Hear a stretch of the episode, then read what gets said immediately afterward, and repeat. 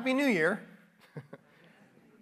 uh, quick, quick update since a bunch of folks have asked over the past few days. Uh, is okay.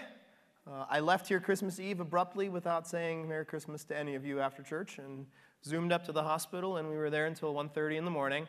Um, we were told that where she at, is at is where some people are when they start having labor. Uh, others, at her point in the pregnancy, they just hang out there for months. And so we were sent home with a instruction of if things get worse, come back. And uh, the contractions she's experiencing or was experiencing is kind of normally the time that you would go to the hospital. So we don't really know when we're supposed to go to the hospital. Um, but if things keep getting worse, we'll go back. And otherwise, we're just in limbo. And so just keep praying that we don't have a baby until February. And that's where we're at. And so uh, our Christmas day was spent recovering with sleep. And then we had Christmas Day on the 26th um, and have tried to get some semblance of sleep ever since. Um, so, beyond that, you'll hear me. I, am sick. You can hear a little bit of illness in my voice. Uh, rest assured, I've had so many COVID tests, I don't know what to do with all of them. Uh, it is not COVID, it's just a fatigue or cold or whatever that has been lingering forever and ever and ever. But that's where we are. Uh, well, New Year's is a time of reflection and resolutions. It's the time that we get together and figure out what we're going to do differently this year. Uh, it is the number one uptick of gym memberships. Right about now, you should start seeing the emails of all those specials for Planet Fitness coming into your inboxes and Facebook feeds uh, to get that head start, to get the body that you should have gotten last year and didn't, right? And to get ready for the new year. And, and it's this weird thing that we do. I think it's odd. Every year, we have this arbitrary reset of the calendar where we just decide that this is a fresh start, right? But really, yesterday when you woke up, did you feel any differently than the day before? Like you just start, the, the real change comes that for the first month, really, you just keep having to scratch out the one and add a two as you write checks, right? Because you just can't get used to writing 2022. Uh, everybody messes that up at least once, right? Banks should give you grace. Like they should just know if you put January that you meant to put 2022.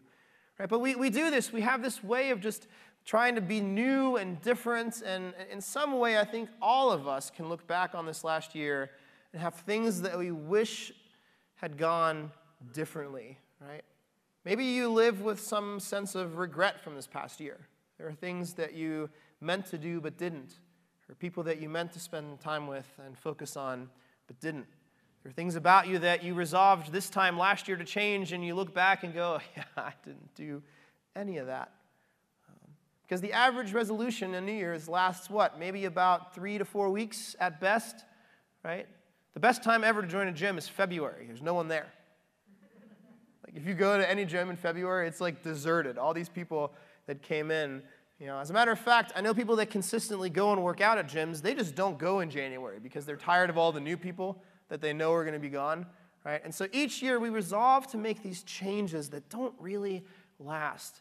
And I think it's because we have this kind of innate desire to, to change ourselves. We know that there's things about us that are wrong and messy and messed up, and we want to change. And we compare ourselves to other people. That's the real one, right? It's not that you feel like you need to get in more shape. It's that you feel that you need to get in shape kind of like that guy or that girl. Wow, they're, they have it together, right? Or maybe spiritually, you have, you have people in the church that you look to and you say, Yeah, I, I wish I was more like them. We play this comparison game, and then we play the judgment game, right? Well, I might need to be more like them, but there are some people that they probably ought to be more like me, too. Right? So we, we kind of have this, this way of looking at the world around us and the people in it, and, and we judge and we look up to and we compare ourselves, and we do this over and over and over again.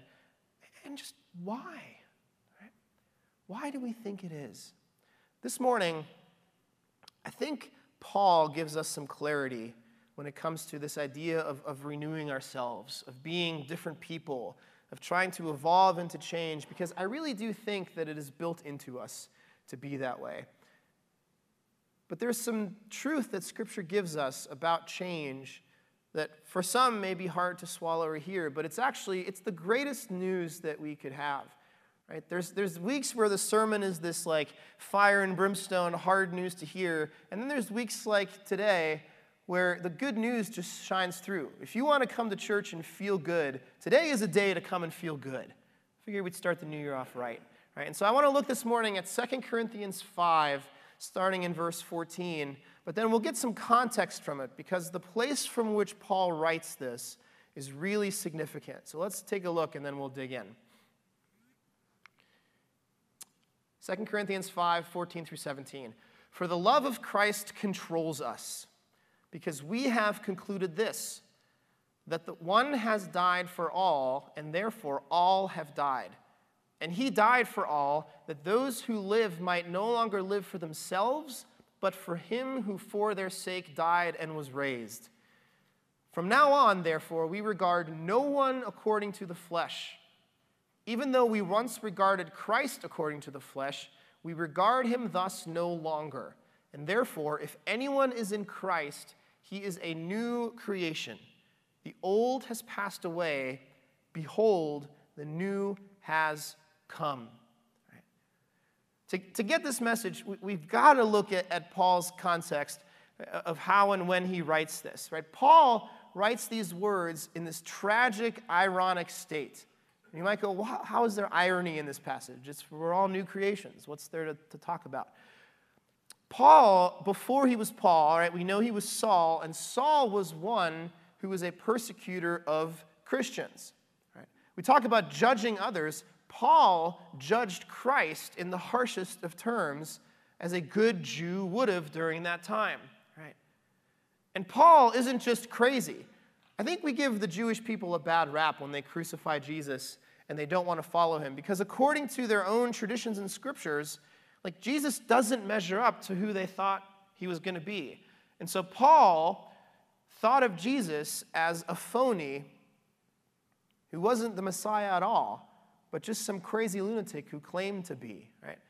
And here's the crazy part. Paul had backup for this. Let's take a look at this. This is Deuteronomy 21 23. His body shall not remain all night on the tree, but you shall bury him in the same day. For a hanged man is cursed by God. You shall not defile your land that the Lord your God is giving you for an inheritance. Scripture taught that one who is cursed, one who hangs on a tree, hangs on a cross, is cursed. Right? And so when Jesus is crucified, from Jewish custom, it creates this sense that he wasn't who he said he was. There's no way that Jesus, who endured that level of mockery, that level of weakness, that level of scorn, and that type of a death, could possibly be anyone who has anything of significance to contribute, let alone be the Messiah. Right? And so Paul judged Jesus in the flesh because he died. And if we look at the period between the death and resurrection of Christ, we don't have that much written, but we do see that the disciples just kind of are devastated. They, they kind of all go scatter and they move on to their own lives, and they're gathering together in, in the roofs of houses and not really knowing what to do, right? Have you ever experienced like the death of a loved one and all of you get together and you're just kind of like there? You don't really know what to do next? Like, how are we supposed to function now? That's, that's what they're doing. And so Paul was right on the money, according to Jewish custom. Right? Paul judged Jesus because he was weak, because he was persecuted, and because he hung from a cross. He could not possibly have been who he said he was. Right? Here's the irony Paul didn't stay there right? We know that in Acts 9, he, he's on the Damascus Road and Jesus encounters him personally and says, Saul, Saul, why are you persecuting my people? Right? And Saul is converted, he becomes Paul, and all of a sudden, as we get to this Corinthians, we have Paul all of a sudden being the leader of these very people that he was persecuting. Just imagine for a second. Like you were the primary person chasing down, imprisoning, and killing Christians, and now you're the leader of the pack. That's crazy, right? And so now Paul finds himself, as we get to Second Corinthians, trying to convince the Jews that Jesus is the Messiah. And by the time we get to this passage, Paul has been beaten, imprisoned and kicked out of town, and he is weak. Paul has very little left to give as we get to 2 Corinthians 5. As a matter of fact, the theme of all of 2 Corinthians is this idea of suffering in the midst of Christ. It's suffering for Christ and for the sake of the gospel. And if we remember, according to Paul's own teaching from back then, somebody who is that weak and that suffering can't possibly have credibility. And so Paul now is sitting on the other side and wearing Jesus' shoes.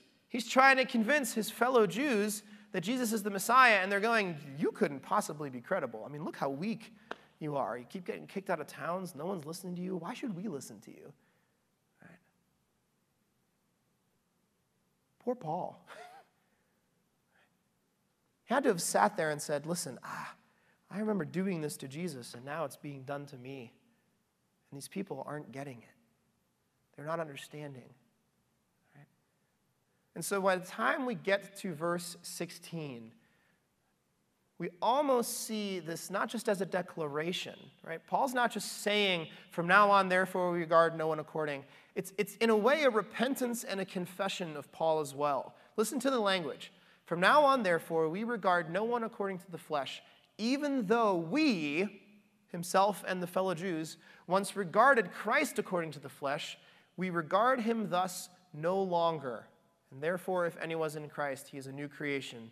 The old is past, behold, the new has come. Right? The we is him and his fellow Jews, and he's saying, listen, I once judged according to the flesh. I was at the forefront of where you are now. I was the one who said, Jesus is weak and meek and died on the cross. He can't possibly be. But I was wrong. I could not have been no any more wrong than I was, and no more.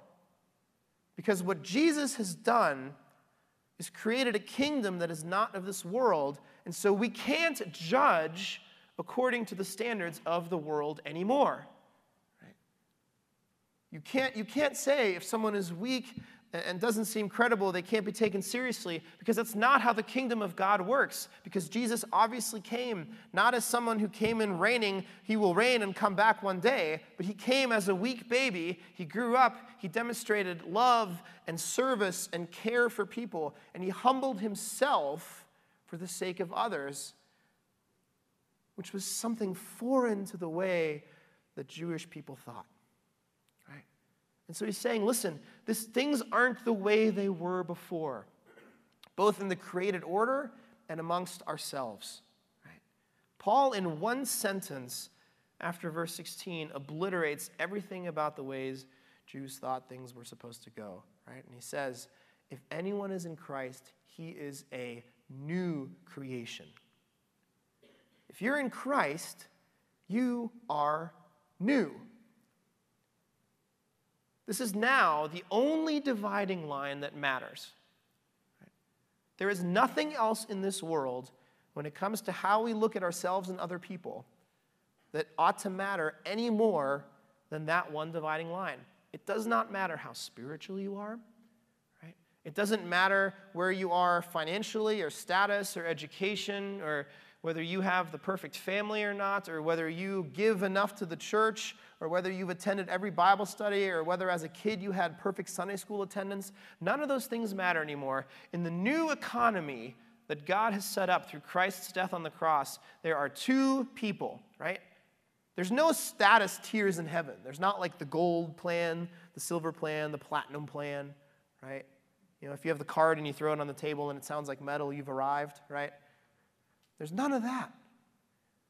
There's people that are in Christ, and there's people that are not in Christ. That's the level playing field. And to us, that is the beautiful good news as we think about and reflect about years past. Because if you have had a year that you would rather forget, if you have shame in your life, if you have things that haunt you, where you say, I couldn't possibly be clean, or I couldn't possibly be looked at by God the way these people are looked at by God. The news for you is that, yeah, you are a new creation. It doesn't matter where you've been, it doesn't matter what you've done, it doesn't matter what you've thought, you are new. If you are in Christ, you are new. If you've been a Christian for 10 minutes or 30 years, it doesn't matter. You are new. When the two of you get to stand before your Maker at the time of your death, there will be no favoritism. There will be no, you should be more like so and so. Or, you know, you, you missed church a lot. You get to come into heaven, but you only get a bungalow house, not a mansion. Right? there's, there's two things there's in Christ or not. And if you're in Christ, you are completely 100% new. And that ought to be the only thing that matters as you head into the new year. And here is the even better news. Because Paul doesn't just say, therefore, if anyone is in Christ, he is a new creation. He hammers it home. He says, the old has passed away and the new has come. Right? Two things there. The old has passed away, the old you is gone. It's gone. It's not lingering somewhere. it's not something that you have to continue dealing with. It's gone. When Christ comes into your life and restores your heart, he makes you new. You are a new creation. You are 100% new. You are not who you were before Christ came into your life. And here's the even better news Behold, the new has come. In the Greek, this verb has come is in what we call a perfect active indicative. And that's a really nerdy grammar lesson, but here's why it matters it's not a one time thing, it's an active verb, which means the better way to translate this is the old has passed away, behold, the new has come and keeps coming. Which means God renews you if you are in Christ as we go forth and forth. You are newer when you are leaving the sanctuary than you are when you came in. Right? And so it's not just about your past, it's about your present too. When you go into work tomorrow and you screw up, you are being made new actively over and over and over again until his return when everything gets consummated. The newness is ongoing. We're continuously being worked out to be new in Christ. Right? You're new. Now, here's the challenge you may not feel new. That's the hard part, right? Many of us don't feel like we are new creations most of the time. Because we know that we fall short. We know that there's ways in which we ought to live that we don't live. We know there's always more that we could be doing or thinking or saying or giving or, or whatnot. And so we don't feel new, but we have to understand this. Our crisis and our challenge is not one of identity, but of perception. I don't care what you think about yourself, you are new. You can say, Well, I don't really believe that I. I don't care what you believe. You're new. How do we move from knowing that truth to actually embracing it? And the answer to that is that it requires that we press into the truth of Christ. This is why we are spending this year challenging every one of you to read through Scripture.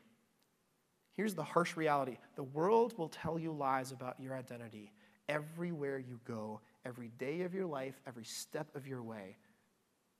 It lies to you.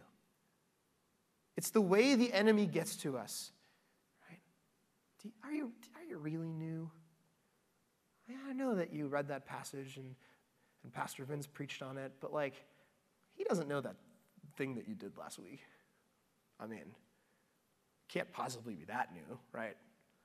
right? Those are the lies the world tells us. Or you're not good enough. You know, you provide for your family, but have you seen your neighbor in the boat he just bought for his family? I mean, you really ought to be providing a little more, right? I don't know if it's enough. Right? The world tells us lies, and the only way that we combat lies is through truth. Right? You really are what you eat when it comes to what we consume in our life. And so we challenge ourselves to read through Scripture. The only way that you will start to embrace the newness that God already has said that you are if you are in Christ is by engaging with His Word and continually reminding yourself of what it says. And what better way than to spend 2022 reading through every single word of the Lord to us? I guarantee you, if you stick to that, I guarantee you, you can come to me at the end of December next year and say you were wrong, and I'll fight you on it. Right? If you stick to reading the breadth of Scripture, you will slowly start to be transformed in how you perceive yourself as a new creation. You will slowly come to embrace and internalize and habitualize the truth of Christ in your life. And you will actually start to feel new. I promise you.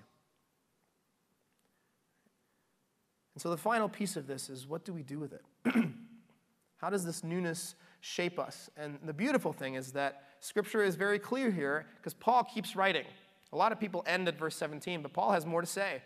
This is verse 18 through 20. All this is from God, who through Christ reconciled us to himself and gave us the ministry of reconciliation. That is, in Christ, God was reconciling the world to himself, not counting their trespasses against them, and entrusting to us the message of reconciliation. Therefore, we are ambassadors for Christ, God making his appeal through us. And we implore you on behalf of Christ, be reconciled to God. Christ reconciled us to be new, and then he gives us this ministry of reconciliation, and he calls us ambassadors. What's an ambassador? An ambassador is a position that has a lot of prestige but zero power. Think about it. Ambassadors have no power at all. They are literally just a mouthpiece between two figures of actual authority, right? whether it be a king or a president or a prime minister or whatever. Right? Ambassadors, when they're talking to, to leaders and figureheads, they can't make any decisions of their own. They can't make any judgments or declare any pronouncements. They can only communicate the judgments, pronouncements, and things and decisions that have been given by someone above their pay grade. That's what we are in this world. We are to be the ambassadors that take this reconciliation that Christ has given us, this thing that says we are new if we are in Him. We are to take that message and to carry it into the world and to share it and to pull people in. Right? That's, that's the job. That's it. That's what Christians are. Right? We're people who were thirsty who found water and now have to go and tell other people where the source of water is. That's, that's who we are. We are to tell the world of where they can find this newness, and not as ones who found it, but as ones who were found by it. That is what we are called to do. That's the only thing we're called to do. And so this year, instead of resolving to renew ourselves, let us rest in the promised newness that Christ tells us we are living in. Let's commit to living into what Christ already says we are. Let's commit to pushing out the lies of the world in favor of the truth of His Word. And let's commit to engaging more with Scripture than any year before. And let's commit to being about this ministry of reconciliation. Before you join a gym, open a book, the book, and allow it to shape you. Allow it to tell you who you really are. Because most of us live as if we don't really know. Christ says you're new. Your New Year's resolution has been checked off already. Become a new person. Done. Right? Let's live as those people. And let's be this year about going into the communities in which we find ourselves, into our spheres of influence, and sharing that newness and bringing other people in and by the way, as we exist together as a church, let's dispense with the judgment and the guilt and the weight of measuring up to one another. Right? At the end of the day, when we stand before our Maker, all of us who are in Christ, we're all going to have one shared status. Doesn't matter how many commentaries you read or didn't read. Right? Doesn't matter if you missed church because you were too tired, because you stayed up late, and you were partying. You're in Christ, you're new. Let's pray. Father, we thank you for the newness of your creation. We thank you for who you are and who you say we are in the midst of this life. We thank you that in you we can have newness. Lord, as we strive on our own to try to fix ourselves and do the right thing, you tell us that you've already done it. And so we praise you and we thank you for who you are and that you love us. We thank you for your sacrifice that you made in dying on the cross so that all of us could experience this newness. And Lord, we pray that this year we might press into it more and more each day, that as we read your word and discover your truth, that it would permeate our very souls. Be with us this morning as we come to your table, as we partake of, of the bread and the cup that signifies the body and the blood of you. Let it be a reminder to us of your love and of your grace and of your mercy. We love and praise you. And all his people said,